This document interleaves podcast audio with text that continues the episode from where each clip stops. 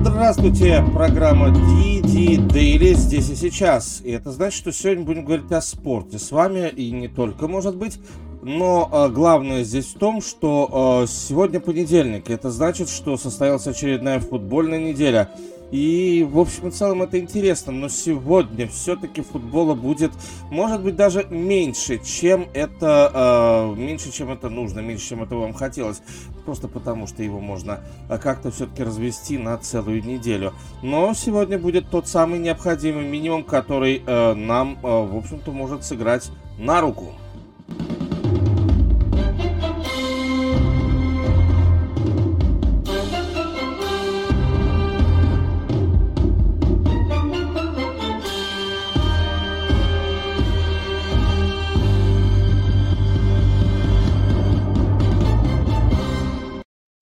Внимание!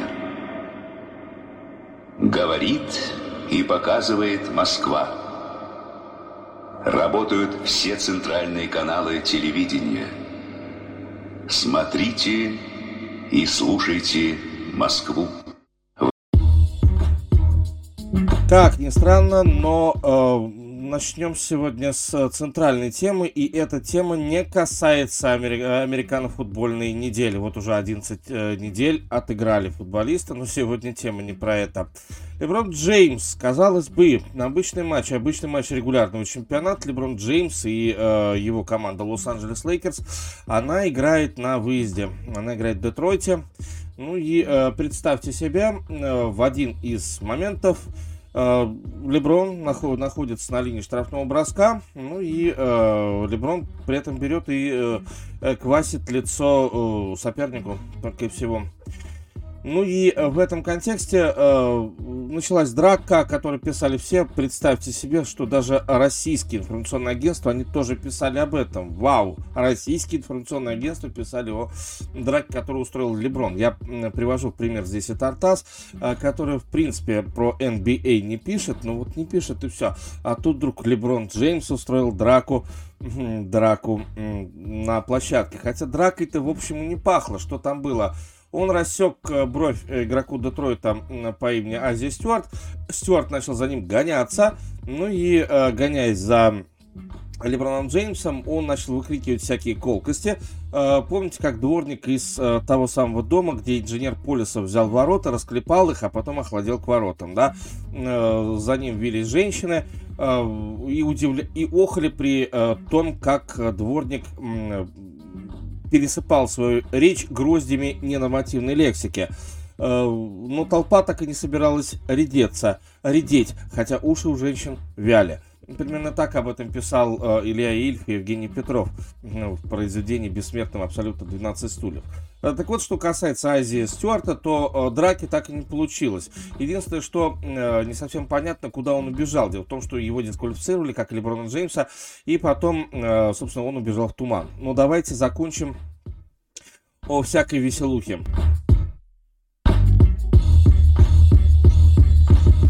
Дело в том, что здесь очень интересный момент у нас с вами назревает. Почему интересный? А вот почему. Леброн Джеймс рассек бровь Азии Стюарту. За Леброном такого не водилось. Леброн Джеймс э, провоцировал драку. Окей, пусть это пишут заголовками наше агентство, но такие заголовки проскальзывали и у американцев. Что это значит?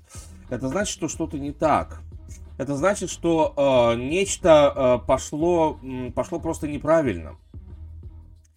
Э, до самой драки э, счет был 79, 78 э, на 66 в пользу Детройта. И только после того, как Леброн Джеймс рассек бровь этому бедному Айзее Стюарту, у Лейкерс начался камбэк. В итоге Лейкерс выиграли эту встречу, выиграли со счетом 121-116. Тоже я бы не сказал, что это прям такое э, супер преимущество, да, то есть вот э, чего нету, того нету. При этом э, Леброн набрал э, всего лишь 10 очков, показал минус 15, ну, его удалили с площадки. Ну, а лучшим стал э, Энтони Дэвис, 30 э, очков, 10 подборов. Рассел Уэстбрук, 26 очков, 10 передач.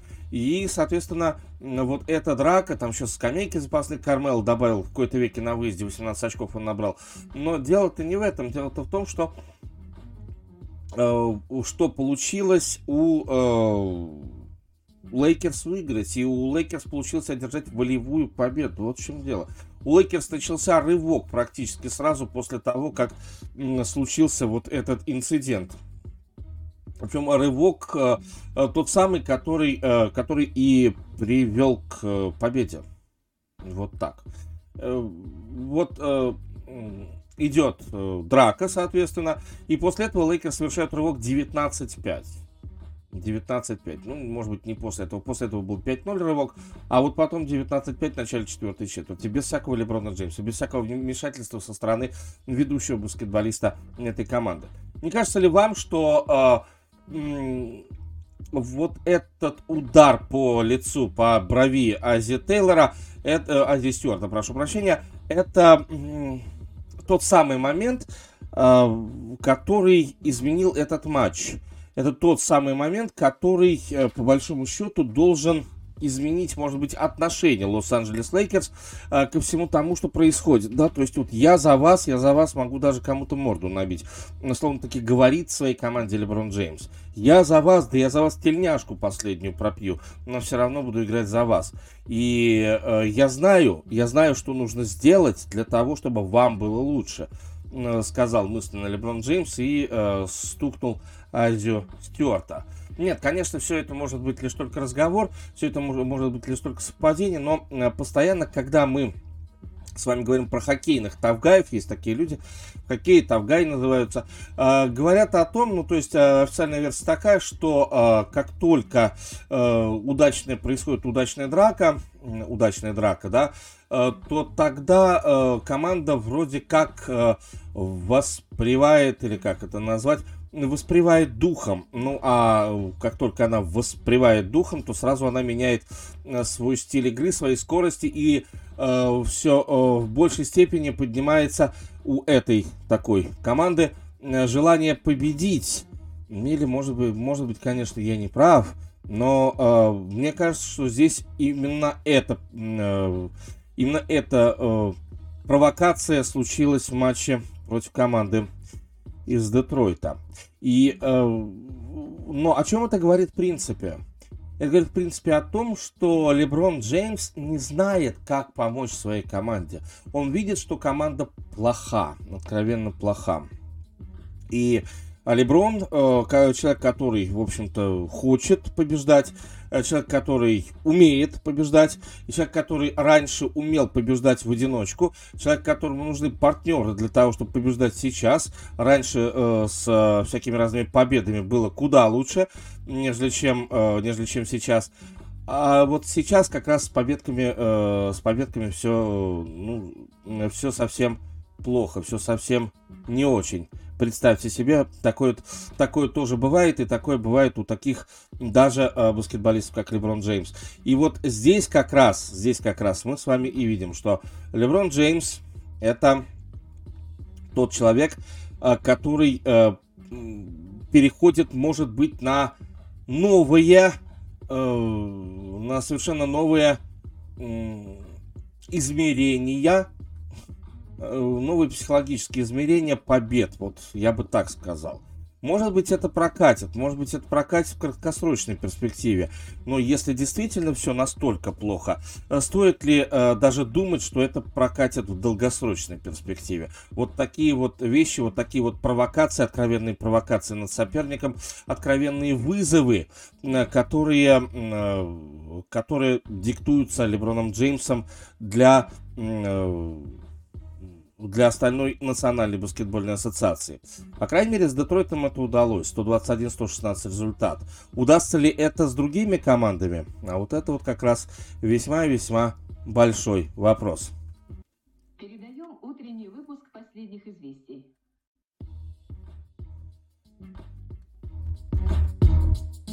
А теперь еще одна рубрика, и вот эта одна рубрика будет посвящена, конечно же, новостям, э, которые при, приходят из-за океана, из-за э, из-за острова Настрежень. И первый из них э, сюжет про э, центр форварда команды Tampa Bay, э, Tampa Bay Lightning. Это э, Брэндон Пойнт. Дело в том, что Брэндон Пойнт э, получил травму э, в недавнем матче, э, где играл его Тампа. Uh, так вот, uh, Брэндон Пойнт получил uh, травму, и пока не ясно, когда он выйдет на лед. А дело в том, что Тампа сейчас э, находится в лидирующей группе в своем дивизионе. Я напоминаю, что Тампа играет в Атлантическом дивизионе. И э, Тампа, да, действительно, она находится в лидирующей группе. И э, э, здесь ситуация в том, что а Брэндон Пойнт это лидер первого звена, да, то есть там есть, конечно, Стивен Стэнкос, и я так понимаю, что Стивен Стэнкос перейдет на позицию вот как раз лидера, э, ну, как лидер, центр форварда первого звена, то есть э, придется Джону Куперу пересматривать тройки, но вот посмотрите, э, Пойнт травмирован, его партнер по звену э, Никит Кучеров травмирован, то есть э, все э, не слишком хорошо, все, все не ахти, просто все не ахти у команды из штата Флорида. Пойнт к этому моменту имеет 13 очков, тот же самый Стэнкс имеет 19 очков, при этом 9 шайб и 10 результативных передач. Не стоит забывать, допустим, про Алекса Килорна, которого используют как центра и как края. То есть, в общем и целом, у Тампы есть э, кем заменить, э, кем заменить вот как раз э, Брэндона Пойнта.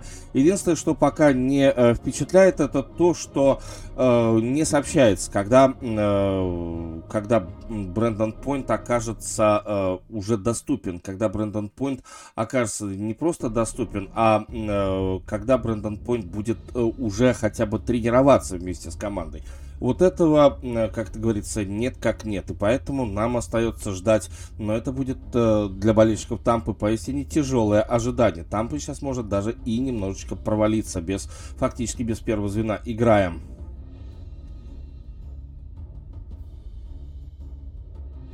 Вот еще одна история, которая случилась буквально накануне. Э, и в рамках этой истории товарищ Люк Уолтон, оказался без своего тренерского поста.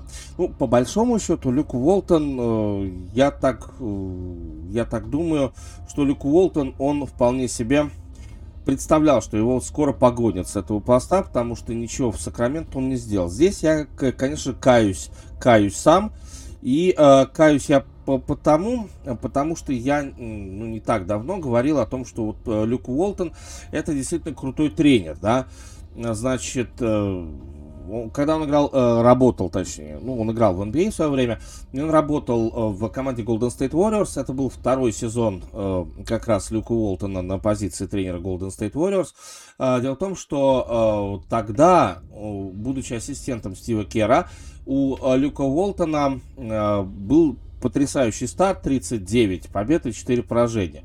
Все эти э, победы и поражения были записаны на Стива Кера, э, ну, просто потому что такова бюрократия, такова казуистика.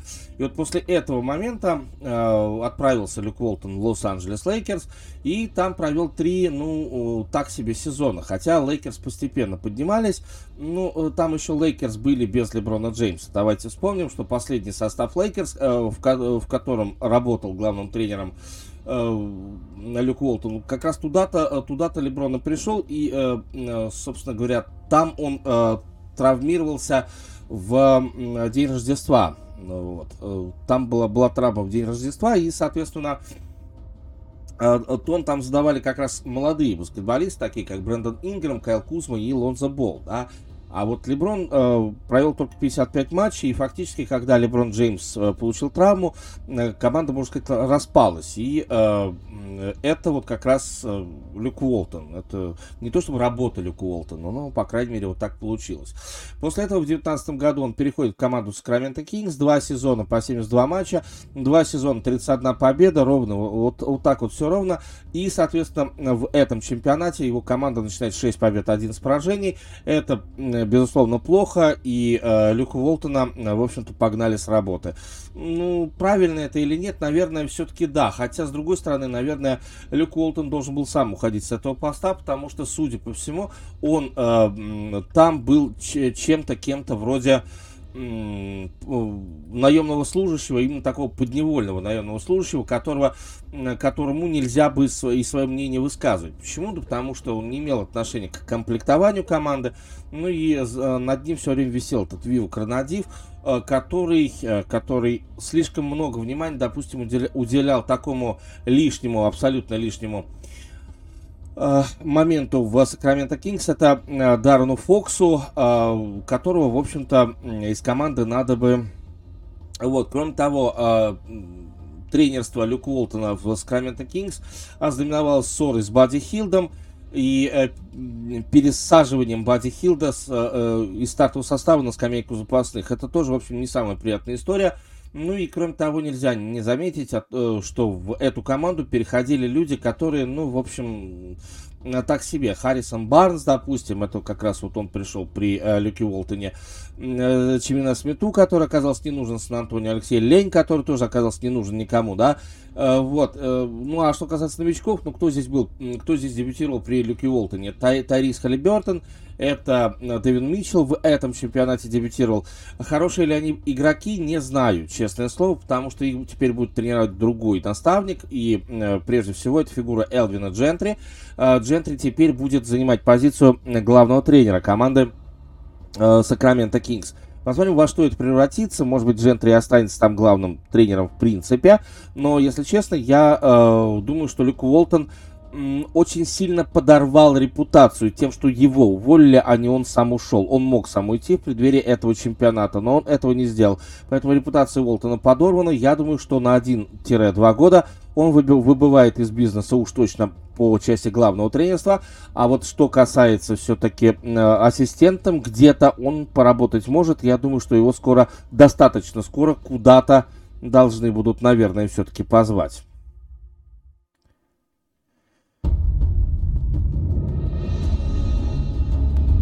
Практически ничего я не говорил. А, еще одной истории, которая, безусловно, тоже очень важна, э, была важна э, по итогам прошлой недели. Ну, пусть э, поговорим о ней сейчас. Речь идет, конечно, про Шахею Тани, который становится MVP американской лиги впервые в своей карьере, но, мне кажется, не последний раз. В 26 лет он становится MVP американской лиги, победил в голосовании. Его соперниками э, были кто самыми основными? Это, конечно, Владимир Геррера-младший.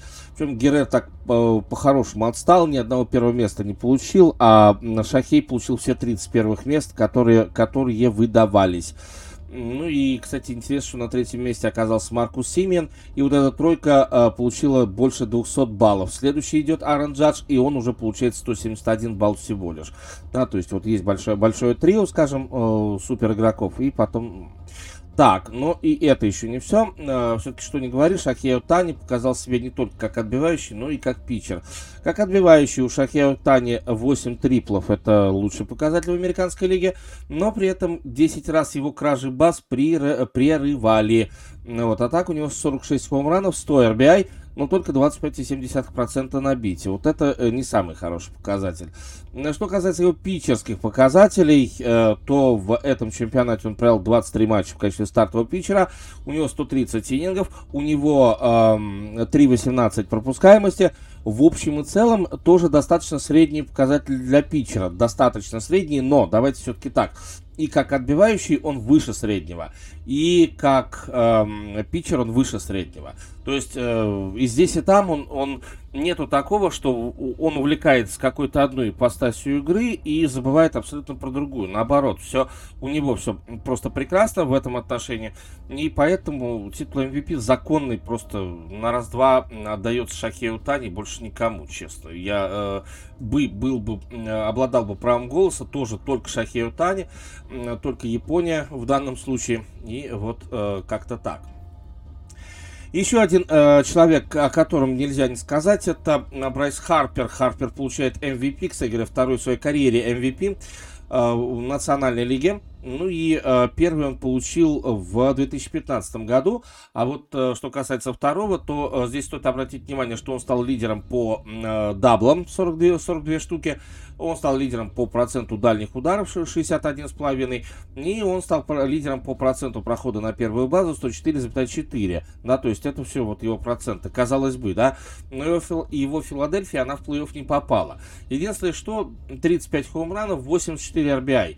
Очень много хоумранов выбито, э, выбито, когда Харпер стоял на бите один, да, то есть никого не было, абсолютно никого не было на базах, это плохо. Как раз э, Хар Харпер это не украшает. В голосовании вторым был Хуан Сото из Вашингтона, э, третьим был Фернандо Татис. То есть получается так, по первым местам Брайс Харпер 17, Хуан Сото 6, Фернандо Татис 2, Брэннон Кроуфорд 4 и Трей Тернер одно первое место. Все, дальше идет Пол Голдшмидт и Остин Райли. Это э, 7 человек, которые получили 100 и более баллов за, э, по итогам голосования. Но при этом только первые 5 получили какие-то первые места. На самом деле, что касается национальной лиги, то здесь с индивидуальными какими-то фигурами, интересными индивидуальными фигурами, э, все достаточно слабо. Да, и э, опять я бы не сказал, что Брайс Харпер это неоспоримый MVP. Это вот просто MVP от мозга и костей. Э, не скажу, это, хотя изначально намечался на титул MVP не кто-нибудь, а Фернандо, как вы помните, наш статист, но Фернандо, конечно, очень сильно сдал, сдал по ходу этого чемпионата. Ну вот, э, э, вот можно сказать, что за, за это он и а, за это он и получил. И, в общем и целом, правильно, а, правильно сделал, что правильно сделал, что получил. Так что вот такая вот а, интересная штука завершила, фактически завершила бейсбольный сезон, это вручение призов, да.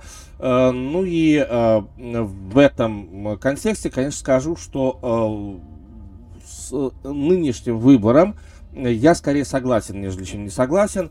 Э, пусть это будет и Брайс Харпер, э, просто на, худой конец и сам раком станет, что-то в этом роде. И Шаки Атани, который э, тем, что одинаково успешно играл как питчером, так и отбивающим, это не, некоторое такое новое слово новое слово в бейсболе. Ну а когда э, новое слово в бейсболе, это всегда хорошо, это всегда интересно. И э, следим, просто будем следить дальше за Шухей Мутани. И, э, безусловно, будем, э, ну, опять же, я не знаю, кто-то будет его хейтить. Я буду просто смотреть, э, поскольку мне просто интересно, что, что же там, э, что же там в итоге э, у него такого случится. Ну, а мы тем временем давайте будем продолжать.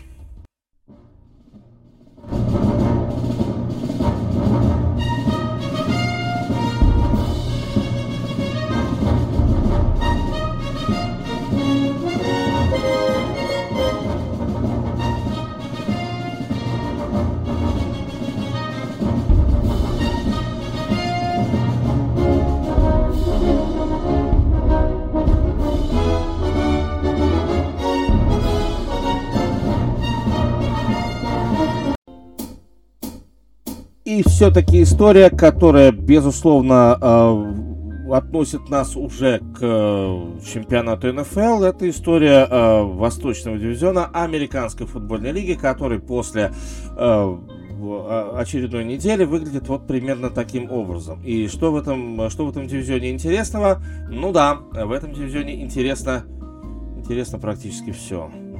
просто все интересно.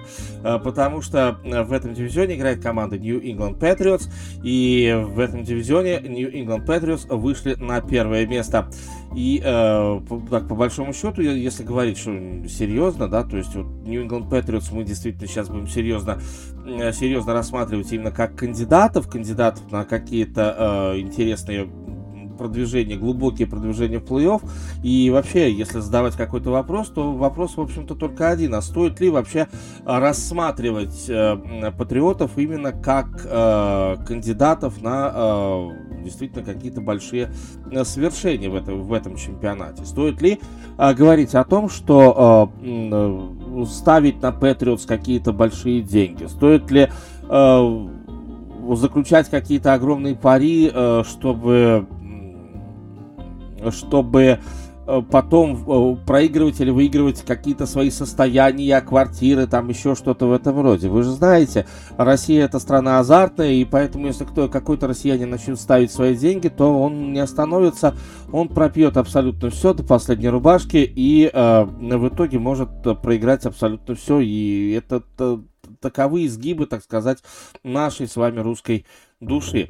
Э, не будьте азартными, друзья, не будьте азартными, а смотрите на все с известной долей, долей иронии, прагматизма, ну и э, всего остального. А что же касается вот э, нынешнего положения вещей, то действительно New England Patriots, они э, теперь находятся на первом месте в Восточном дивизионе. То есть у нас получается, что Патриоты э, точно выходят в плей-офф. Если бы плей-офф начался сейчас, то Теннесси, Балтимор, Нью-Ингланд и Канзас-Сити, они вышли бы в плей-офф просто вот с первых мест в дивизионе. Более того, Питтсбург, Баффало и Чарджерс, они бы э, вышли бы из wildcard позиций. Ну и э, единственная команда, которая прям лидер-лидер, это Теннесси на самом деле. Ну и кроме того, э, здесь надо говорить о Лас-Вегасе, Цинциннати, Индианаполисе, между прочим, которые являются соискателями места э, под солнцем плей-офф. И вот э, все-таки внимание в большей степени, лично мое внимание в большей степени, конечно, э, привлекает команда New England Patriots, Патриотс, потому что фактически за вот этот чемпионат, то есть давайте мы прошлый чемпионат э, спустим в унитаз, и прошлый чемпионат просто забудем у New England Patriots. Э, Дело в том, что тренер Билл Биличек хотел, конечно же, и это, в общем и целом, понятно, он хотел построить команду по своему образу и подобию. А кто такой Билл Биличек у нас? Ну, Билл Биличек у нас это настоящий мужик. Это просто вот мужик-мужик. И э, этот самый настоящий мужик, он э, что сделал? Он попытался сделать, кома- э, э, сделать и команду мужиков. Но вот это у него, э, как это ни странно, не получилось. Представьте себе, у Билла Бильчика не получилось сделать команду мужиков, а? Каково, каково это звучит, а? Но действительно, и к моему лично большому, может быть, сожалению, э, да, как-то вот не зашло. Что я имею в виду? Я имею в виду прежде всего то, что э, у этой команды э, во главе угла был именно чисто мужской футбол, да, то есть это выносной, э, выносной футбол, который, который э, должен просто э, дробить зубья соперникам, ну и все. Больше ничего от этого футбола как-то и не, э, не требовалось. Но однако такой футбол, как вы понимаете, не прокатил, не прокатил от слова совсем, и э, пришлось на драфте брать хипстера.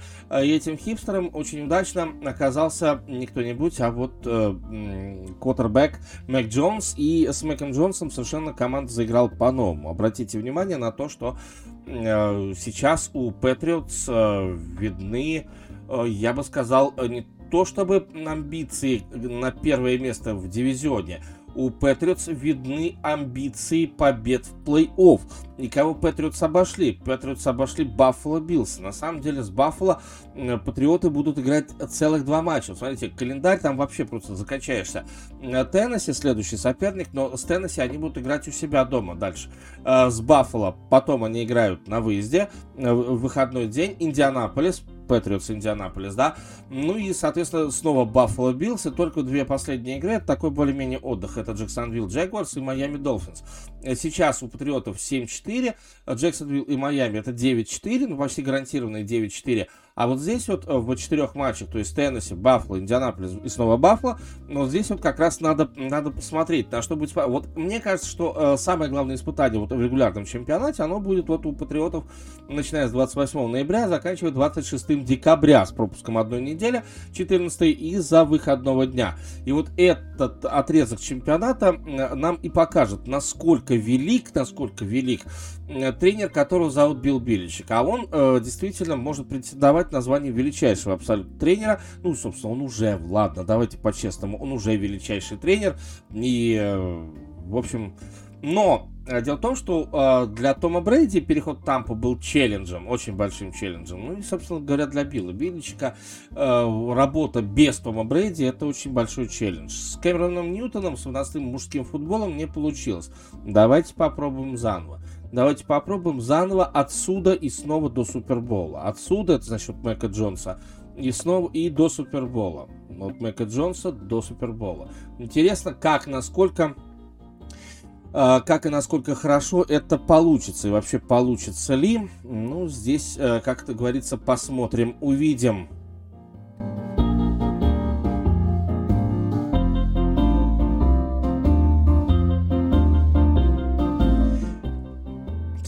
есть одна команда, которой э, уже э, всякая разная помощь, это как мертвому припарке. Речь идет про Seattle Seahawks. Сиэтл великолепная команда, была еще совсем недавно. Сейчас э, Сиэтл, конечно же, уже не тот. И э, по итогам вот этой недели Сиэтл проиграл э, Аризоне Кардиналс, но если э, Гринбею Сиэтл проиграл совсем плохо, да, то есть там э, просто в сухую, а здесь э, это был второй матч э, с участием Рассела Уилсона, на позиции квотербека, который э, вышел после травмы, вот так вот. Ну и получается так, что Рассел Уилсон проиграл и этот матч. Более того, э, Рассел Уилсон, ну, за ним устроили настоящую охоту. Ни одного тачдауна, ну, правда, ни одного перехвата. Э, соответственно, 207 ярдов. И при этом у Рассела Уилсона чуть больше 50% на пасе что ты будешь делать. И э, я лично со своей стороны предлагаю э, делать только одно. Ребята, готовьтесь все-таки к перестройке. У э, Сиэтла остается только одна забава. Пальцы в рот да веселый свист, созывать себе новых игроков для того, чтобы построить совершенно новую команду. Ну а, а что касается Аризоны, нет э, Кайлера Мюррея, нет проблем. 328 ярдов Кольт Макой, 2 тачдауна, 2 сека, но при этом 112,9 это его рейтинг. Без перехватов а абсолютно отработал техасский парень. Ну и Джеймс Коннор. Джеймс Коннор это просто мой герой, кумир и э, все, и ролл-модел. Да, Джеймс Коу Коннор был э, великолепен в том плане, что у него э, тачдаун на выносе, но при этом еще ярдов пробежал достаточное количество. Как бы то ни было, все-таки э, вопрос-то не в этом. Вопрос, Сиэтл еще недавно был э, неким таким центром силы. Сейчас мы с вами видим, что у Сиэтла действительно все все плохо, абсолютно все плохо, да. И э, ладно, там Крис Карсон травмирован, ну можно все свалить на эту травму, но если честно не хочется. Если честно, у Сетла был всегда квотербек, который, э, который был всегда лидером команды, да. И вот этот квотербек, который лидер команды, он как-то не вывозит сейчас. Но, с другой стороны, я говорю, я говорю это про квотербека, который несколько матчей, попросту говоря, пропустил из-за травмы. И сейчас у Рассела Уилсона получается, что э, три э, поражения подряд. У Рассела Уилсона один тачдаун, три перехвата за эти три матча. И э, в последних двух матчах Рассел Уилсон не может набрать даже 60% на пасе. И вот здесь вот тоже есть один такой очень-очень сильно плохой э, момент. Э, вы представляете, да, что игрок может уйти просто на травму и э, в рамках э, этой травмы э, лечиться, приходить в себя, там еще что, еще что-то, еще что-то как-то делать. Но на самом деле э, это ведь все это плохая, э, скажем так, все это плохая, очень плохая практика. Почему? Я думаю, что вы, э, я думаю, что вы здесь прекрасно э, все понимаете. Э, дело в том, что э, вернуться можно, вернуться можно абсолютно по-разному. Вот, и э, камбэк это, это такая штука, штука, которую, наверное, можно сказать, что ее надо готовить или что-то в этом роде. И вот Рассел Уилсон э, вернулся, э, то есть он начал играть и думал, что в общем и целом все хорошо. Думал, э, что в общем и целом он достаточно быстро вспомнит то, что он умел до того, как сел на, э, сел на э, список травмированных. И в итоге выясняется, что все потеряно. Ну, то есть все это надо восстанавливать. И э, чтобы это все восстановить, пройдет еще какое-то время, да. И вот к этому Рассел Уилсон оказался не готов. То есть, если первая игра для, него, для самого, для Рассела Уилсона, она была просто полным э, неприятным, ужасным каким-то совершенно сюрпризом, да, то вторая игра это уже попытка как-то переосмыслить, э, переосмыслить себя и попытка, в общем, что-то сделать, прежде всего, над собой, да. Но я бы сказал так, что у Рассела Уилсона это, к сожалению, к большому пока не получается. Ну и, соответственно, нападение и ковыляет, даже не идет, а ковыляет вслед за ним. Ну, это, конечно, это выглядит очень даже печально. То, что сейчас у Сиэтла происходит, это выглядит очень даже печально.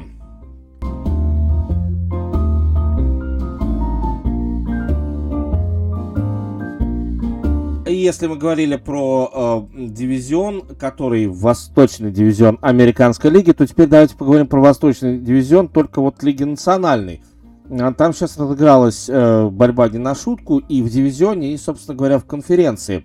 Речь идет о том, что э, в этом дивизионе э, Даллас проиграл свой третий матч, и Даллас проиграл, э, если вы помните, на Канзас Сити Чифс 9-19, но при этом э, другие два соискателя, они свои матчи выигрывают. Вашингтон Редскинс, э, Вашингтон, ну или ВФТ, как хотите. Но Вашингтон выигрывает у Каролины 27-21, Филадельфия выигрывает у Нового Орлеана со счетом 40 на 29. И в итоге что у нас получается? Э, значит, Даллас 7 побед, 3 поражения. И вот дальше, дальше совсем интересно. 5-6 у Филадельфии, 5-6, 4-6 у ВФТ, да, и вот здесь вот э, я лично, я ожидаю зарубу, самую натуральную зарубу за место в плей-офф и даже так, за место, э, за первое место в дивизионе. И, если честно, вновь восточный дивизион э, национ, национальной конференции, он является одним из самых, что называется, крутых дивизионов. Обратите внимание, Э, первым моментом является, конечно, Вашингтон и, э, собственно, команда, которая выиграла два матча подряд после недели выходного дня. Следующая игра против такого э, невротического Сиэтла, что Сиэтл, ну, как сможет или нет.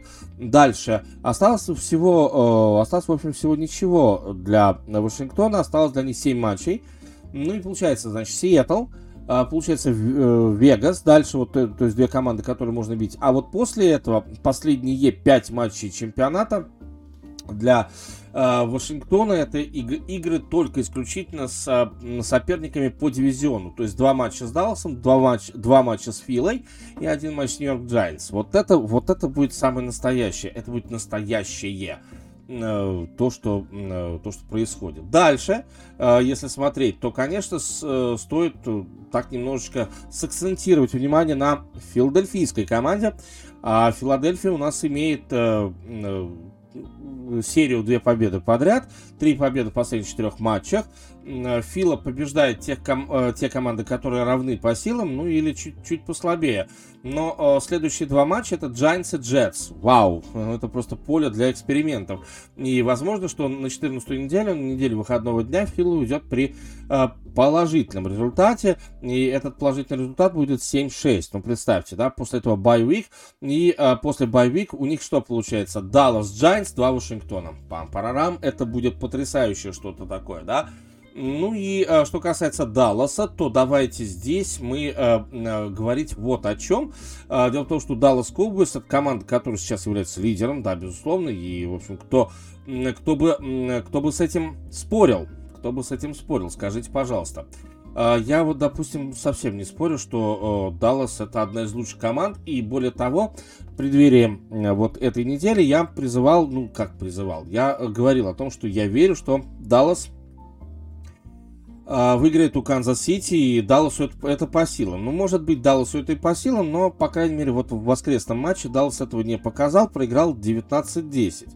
Э, не самый, прямо скажем, не самый хороший результат. Даллас смог сыграть куда лучше, но это уже все разговоры в пользу бедных, потому что уже сыгранного, э, сыгранного не вернешь. И поэтому, э, что касается Далласа, то здесь, безусловно, надо смотреть на оставшийся календарь, где Даллас может проиграть, где Даллас может выиграть. 7 матчей осталось для Далласа еще играть и у Далласа получается, что 4 из них будут на выезде, 3 из них будут дома. Следующий домашний с Вегасом. Кроме того, будет домашний с Вашингтоном и с Аризоной. Вот это вот интересно. Какая будет Аризона? Вы знаете, вот я думаю, что этот матч будет одним из самых главных вообще, да. Какая будет Аризона? Аризона, возможно, будет э, такой э, боевой. Аризона, возможно, будет такой который хочет рвать всех э, и каждого, а возможно это будет какая-то размазня такая, вот такая, потому что Аризона уже к этому моменту, может быть, решит абсолютно все свои проблемы. То есть здесь надо понимать, какая будет Аризона, и мне кажется, что э, именно этот фактор э, поможет Далласу или, наоборот, помешает ему. Но что же все-таки касается перспектив Далласа на попадание в плей-офф, то, конечно, если брать в процентном отношении, то именно Даллас и никто другой должен попадать в плей-офф именно с позиции лидера дивизиона, а вот все остальные соискатели, конечно, должны как-то попытаться найти себе wildcard. Но найти wildcard это тоже, в общем, дорого стоит, потому что сейчас э, расценки, расценки на wildcard это э, 5 побед. Ну, в общем, уже э, у Филадельфии 5 побед. Но, в общем, уже у Вашингтона 4 победы. Ну и э, получается, что Райдерс э, и э, Райдерс имеет 7 побед, Миннесота имеет 5 побед. То есть Миннесота как раз проходит на wildcard, и Новый Орлеан тоже имеет 5-5, то есть э, тоже проходит wildcard. То есть здесь тоже, э, в общем-то, будет э, битва. Но я думаю, я думаю, надеюсь, верю и э, хочу очень сильно хочу это увидеть.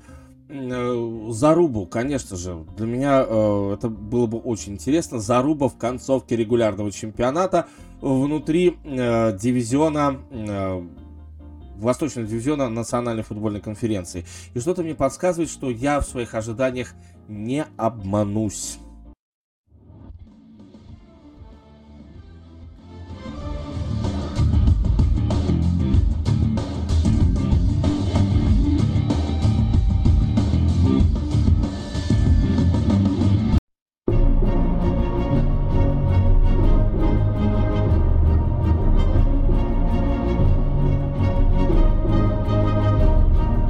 А давайте немножечко еще про хоккей. Э, не Брэндоном Пойнтом единым, а есть еще вот такой э, потрясающий абсолютно во всех отношениях э, человек, который зовут Александр Овечкин, и это лидер, лидер Вашингтон Кэпитал с одной стороны, но с другой стороны это еще и лидер национальной баскетбольной, о, национальной хоккейной лиги, ну, по заброшенным шайбам по заброшенным шайбам и из ныне действующих игроков у Александра Овечкина наибольшее количество заброшенных шайб, с чем мы его, конечно, и поздравляем.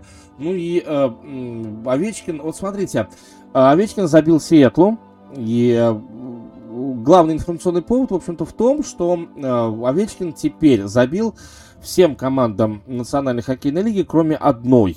Кроме одной. И эта одна команда, это Вашингтон Э, Вашингтон Capitals, да, э, в общем и целом Вашингтон вполне себе может остаться командой, э, которой, которой Овечкин не забьет никогда. Ну, да, наверное, это будет очень символичный такой момент. Команда, которой Овечкин не забил никогда, это его собственная команда в Национальной хоккейной лиге, а может быть специально в самом-самом конце карьеры, в самом-самом последнем матче вдруг э, Александру Овечкину дадут забить какой-нибудь там автогол. Ну, почему нет? Ну, для красоты. Тем более, что, допустим, команда будет вести 5-0, на последней минуте Овечкину дадут забить автогол, почему бы нет? Ну, зато всем командам забил. Но это э, всего лишь только информационный повод, то, что Овечкин забивает Сиэтлу. Э, Сиэтл, правда, выигрывает у Вашингтона со счетом 5-2, но это не, это не суть. Вот, вот абсолютно не суть. Суть как раз в том, что Овечкин сейчас соревнуется совсем с другими а, совсем с другими сущностями, если хотите, потому что если смотреть на Александра а, через преломление статистики этого чемпионата, ну, такой статистики огромное количество, но если, опять же, смотреть, э, смотреть на все через преломление вот этого чемпионата, что у нас получается? Овечкин, Овечкин, он э, занимает только третье место по набранным очкам, да, 30 очков, 35 у Леон Драй, Драйсайтела. А вот что касается шайб непосредственно, да, то есть снайперских э, abilities, да, э, то здесь Овечкин идет на э, второй позиции, проигрывает все тому же Драйсайтлу и проигрывает э, 3 гола. Э, возможно, что Овечкин Драйсайтл как раз опередит. И я, если честно, верю в это. Я верю, что, допустим, у немца будет обязательно будет какой-то спад. Ну и э, не в том дело, что я ненавижу немца Драйсайтл. Наоборот, я скорее к нему очень, очень даже индифферентно отношусь. Вот, и э, пусть он, пусть он делает, что хочет. Но ведь э, вы понимаете прекрасно, что Алекс Овечкин, он э, соревнуется уже совсем не с Леном Драйсайтлом, да, то есть э, ему абсолютно по барабану на э, попытки что-то сделать Конора Макдэвида. Ну, пусть Конор Макдэвид будет, там, не знаю, не знаю, лучшим снайпером этого чемпионата. Овечкину вот это уже не важно, да, то есть Овечкин уже не про то, что происходит в текущем чемпионате. Вообще, по большому счету, э, Овечкин, Драйсайтл и э, Манджапани, э, вот три, э, три человека, ну, может быть, Крис Крейдер, но в Крейдера я верю меньше, но вот первая тройка по заброшенным шайбам, они вполне себе могут э, с, э, дойти до ну, примерно 50-60 голов, да, то есть Манджапани Калгари, соответственно, Леон Драйсайтл это Эдмонтон, и вот Александр Овечкин, который играет в конференции, кстати, в конференции, которая гораздо, э, гораздо более сложная, нежели чем э, э, нежели чем западная. На Западе все-таки э, в большей степени мы с вами видим э, больше команд, которые работают от нападения. На Востоке большинство команд, как, как, которые работают под защитой. Это, ну, это просто очевидно. Мы с вами это видим каждый раз, хотя бы по заброшенным пропущенным шайбам. Это можно э, вполне себя выявить, выяснить, там уж я не знаю, как хотите. Ну и э, получается так, что Александр Овечкин это э, на сегодняшний день это ровно тот человек, который Э, соревнуется с э, вечностью, соревнуется с э, хоккеем, в который играли когда-то грецкие, в который когда-то играл э, Марио Лемье и в который когда-то играл Яромир Ягр. Да, конечно, я должен сказать о том, что у Овечкина 745 голов. И э, получается так, что Овечкин отстает от Яромира Ягра э, ни много ни мало, а на 21 гол. То есть э, еще в этом чемпионате Овечкин вполне себе может быть вторым номером в Национальной хоккейной лиге. Здесь очень интересно то, э, он будет бороться, конечно, за попадание в клуб 800, и он обязательно попадет. Но это будет э, не, явно не в этом сезоне, это будет в следующем чемпионате. Вот единственное, что насколько Овечкин готов рубиться, э, рубиться со временем. Ну, то есть, по большому счету, сейчас его единственный соперник, э, потому что где бы он ни играл, абсолютно все равно, где он, где он играл бы, то есть, будь то это Вашингтон, будь то как Том Брейди, он уедет там играть за Тампу Бэй или там за Флориду Марлинс, ой, за, за Флориду Марлинс, если он уедет, это будет интересно. За Флориду Пантерс, если он уедет играть, или за Сиэтл Кракен он уедет играть, все равно, куда он уедет играть. Я думаю, что сейчас э, соперником Овечкина является у, сопер... у соперника Овечкина только один. Это время. Все, больше ничего. Играть он будет везде хорошо, играть он будет везде на э, хорошем, потрясающем уровне. Но время может э, уложить его на лопатки. Ему уже 36 лет, и дальше э, время, к сожалению, нас не щадит. И мы, к сожалению, не молодеем. Молодость – это порог, который у нас время отбирает. Насколько Овечкин будет э, хуже? Вот это вопрос, э, наверное, самый важный насколько он будет хуже именно в плане э, своих физических кондиций, просто потому что, опять же, старение это все-таки неизбежность. И э, вот это э, вы, выиграет ли Овечкин вот это соревнование со временем, как мне кажется. И вот матч против Сиэтла, который, казалось бы, Вашингтон должен был выигрывать, но проиграл, и Овечкин забросил свою шайбу, но не победил, и шайба оказалась непобедной. И вот эта шайба, вот этот вообще момент меня лично заставили задуматься, именно задуматься о вечности, да, то есть э, понятно, что Овечкин оставит очень большой след вечности, прежде всего в истории своей команды Вашингтон, Вашингтон Capitals. Но какой след он оставит именно в истории национальной хоккейной лиги? Все-таки давайте мы не будем ни в коем случае говорить о том, что вот Овечкин это исключительно только наше достояние российское и так далее.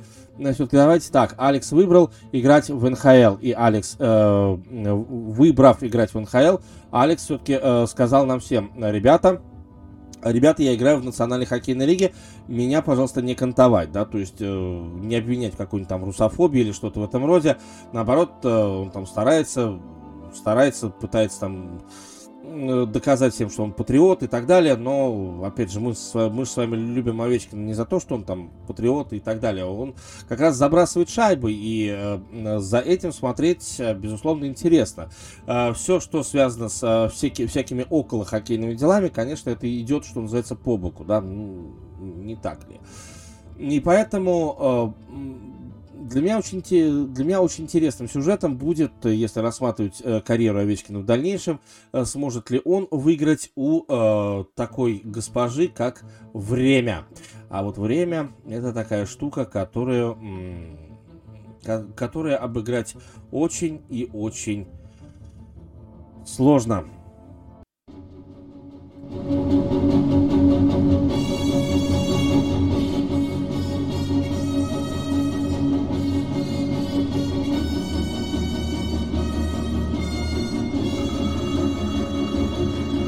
Давайте поговорим с вами э, вот о чем, э, скажем, э, рубрика «Цифра дня», если хотите, то можно и так это все э, подавать.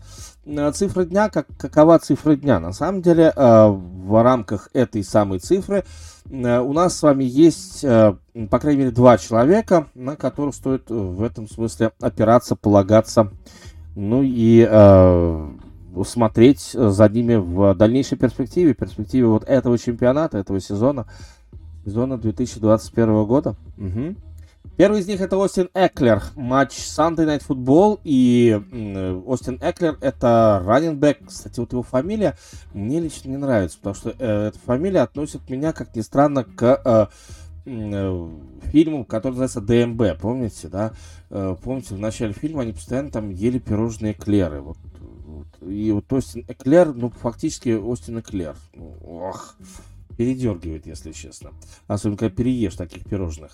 Но вот у Остина Эклера все получается лучше, лучше, чем можно себе представить.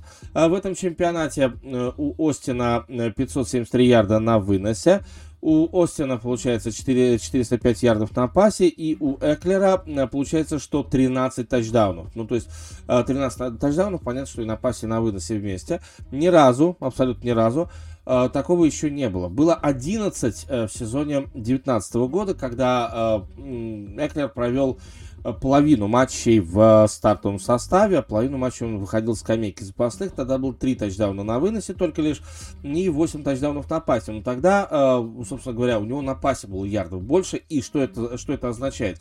Тогда э, все-таки Остин Эклер, он был, скажем так, третьим раненбеком, ну, то есть номером 3. Ну, бывает такое, что есть раненбек номер 3. Ну и вот как раз Остин Эклер был как раз таким вот номером третьим. И э, в этой связи, конечно же, да, э, в этой связи, э, наверное, стоит говорить в, все больше и больше о том, что э, Остин Эклер э, превращается в двигатель команды Сан-Диего. Э, Сан-Диего, Лос-Анджелес Чарджерс, да, прям двигатель ну, не вечный, но, по крайней мере, по крайней мере, работающий. Это очень даже хорошо. И э, надо отметить, что в этом матче, почему цифры дня, да потому что в этом матче против Питтсбург Стиллерс он заносит два тачдауна на выносе, два тачдауна на пасе. При этом ловит 6 из 7, э, ловит 65 ярдов и получается, что ловит 85% на пасе. Вообще, что касается Эклера, то ловит он 77% в этом чемпионате. И его гораздо чаще задействуют в пасовых комбинациях. Постепенно нападение, э, ну не то чтобы прям замыкается на Эклере, но по крайней мере э, Эклер является основным, главным, абсолютно главным игроком вот в этом э, пасовом и выносном, собственно говоря, нападении. Итак, цифра дня 4 тачдауна, которые есть у Эклера э, в матче с Питтсбургом, 2 на пасе и 2 на выносе. Но есть еще один дядька, который, ну, 4 тачдауна. Если есть 4, то есть и где 5. А вот что касается э, вот этих самых 5 тачдаунов, у нас возникает другой совершенно момент. И э, это уже Джонатан Тейлор, это раненбэк. И сейчас Джонатан Тейлор фактически перешел через рубеж, э, через рубеж э, тысячи ярдов в этом чемпионате, да, то есть еще две недели назад он всего лишь только сравнялся с Дериком Генри, да, ну представьте себе, ну на десятой, на десятой неделе э, Тейлор только сравнялся с Дериком Генри, ну вот можете себе вот так вот, только сравнялся, черт возьми. Но э, сейчас он, конечно, уже просто физически, технически, ведь не был травмирован, и поэтому физически и технически он просто превзошел как раз Дерека Генри. И надо сказать, что в последних э, матчах Тейлор, он имеет 8, 795 э, ярдов, что за игру 132,5. Э, представь, представь себе, как ходит, как ходит Тейлор. В одном только матче против Баффало Биллс он делает 185 ярдов. В матче в другом против Нью-Йорк Джетс он делает 172 ярда. Э, в матче против Хьюстона он делает 145 ярдов. Это все выносное нападение, представьте себе. И что касается вот этого э, того, что называется цифра дня, то 4 тачдауна на выносе, 1 тачдаун на пасе, 5 тачдаунов э, делает, делает Джонатан Тейлор, и это действительно говорит о том, что Э, Тейлор является вот сейчас, прямо сейчас, самым горячим кандидатом на титул MVP. Эклер в меньшей степени, в гораздо меньшей степени. Эклер только-только выбрали вот этим самым лидером. А если говорить про Тейлора, то здесь дело не в выборе. Лидер по ярдам на выносе, лидер по тачдаунам. Э, его самый длинный вынос это 83 ярда. Все в этом сезоне. И, конечно же, он лидер по э, ярдам от линии скриммаджа. Это очень важно. 1444 э, ярда после 11 э, сыгранных матчей. 15 тачдаунов на, выносе и на приеме. Ну и, соответственно, Джонатан Тейлор, на мой взгляд, это сейчас, еще раз повторюсь, главная э, главная опция на то, чтобы быть быть MVP, ни много ни мало, а просто быть MVP. Ну а мы продолжаем.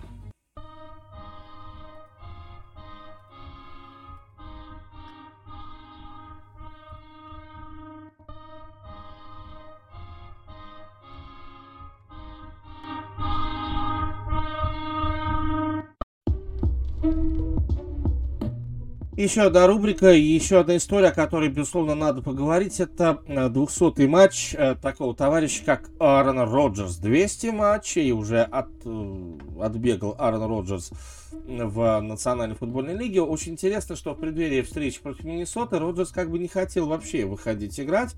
Ну, такое бывает, что у Роджерса Э, такие затемнения они проступают. И надо сказать, что лучше бы, лучше бы, наверное, не выходил. знаете, как это бывает? Лучше бы, наверное, не выходил. Это была игра с Миннесотой Vikings, то есть это было принципиальное противостояние, то есть это было райвлери. Ну и э, в рамках этого райвлери, конечно, Роджерс отличился, безусловно. У него 385 э, ярдов на пасе, у него 4 тачдауна, у него 2 сека, ну и 148,2 это его рейтинг. В итоге Миннесота все равно выигрывает, и Миннесота выигрывает на голе с игры, а этот гол с игры был исполнен на последней секунде, секунде этого матча. Так что э, такая вот штука, э, где Аарон Роджерс вроде как э, 200 матч, а вроде как э, лучше бы он э, проводил 200 матч именно вот все-таки с кем-то другим. Ну, э, видите, юбилейный матч выпадает э, в юбилейный матч выпадает для Арна Роджерса поражение. А плохо это? Ну, я думаю, что Роджерсу вообще все равно, просто все равно. Допустим, игра против Сиэтл Сихокс, которая состоялась буквально недели раньше, у Роджерса не было ни одного тачдауна, Роджерс э, бросил один перехват, представьте себе, но э, как бы то ни было, у э, Арна Роджерса все равно э, победа на счету была записана. Здесь он бросал 69% на пасе, он бросал 385 ярдов. И, кстати говоря, 385 ярдов это лучший показатель в этом чемпионате у Арна Роджерса. Ну, естественно, что он отмечал, наверное, вот это событие, то есть 200 матч. Отмечал э, рейтинг 148, это тоже лучший э, показатель у Роджерса в этом чемпионате. Единственное, что нету победы. Ну, когда нет победы, это действительно это очень плохо. Это плохо от слова совсем. Что уж здесь, э, что уж здесь говорить. И поэтому э, Аарон Роджерс э, в, на, на этой неделе, вот на этой неделе исполнял роль такого, знаете ли, грустного клоуна. Очень жаль, что э, очень жаль, что так получилось. Ничего, наверное, больше по поводу Аарона Роджерса я бы и не сказал. Ну, по крайней мере, вот, э, вот так.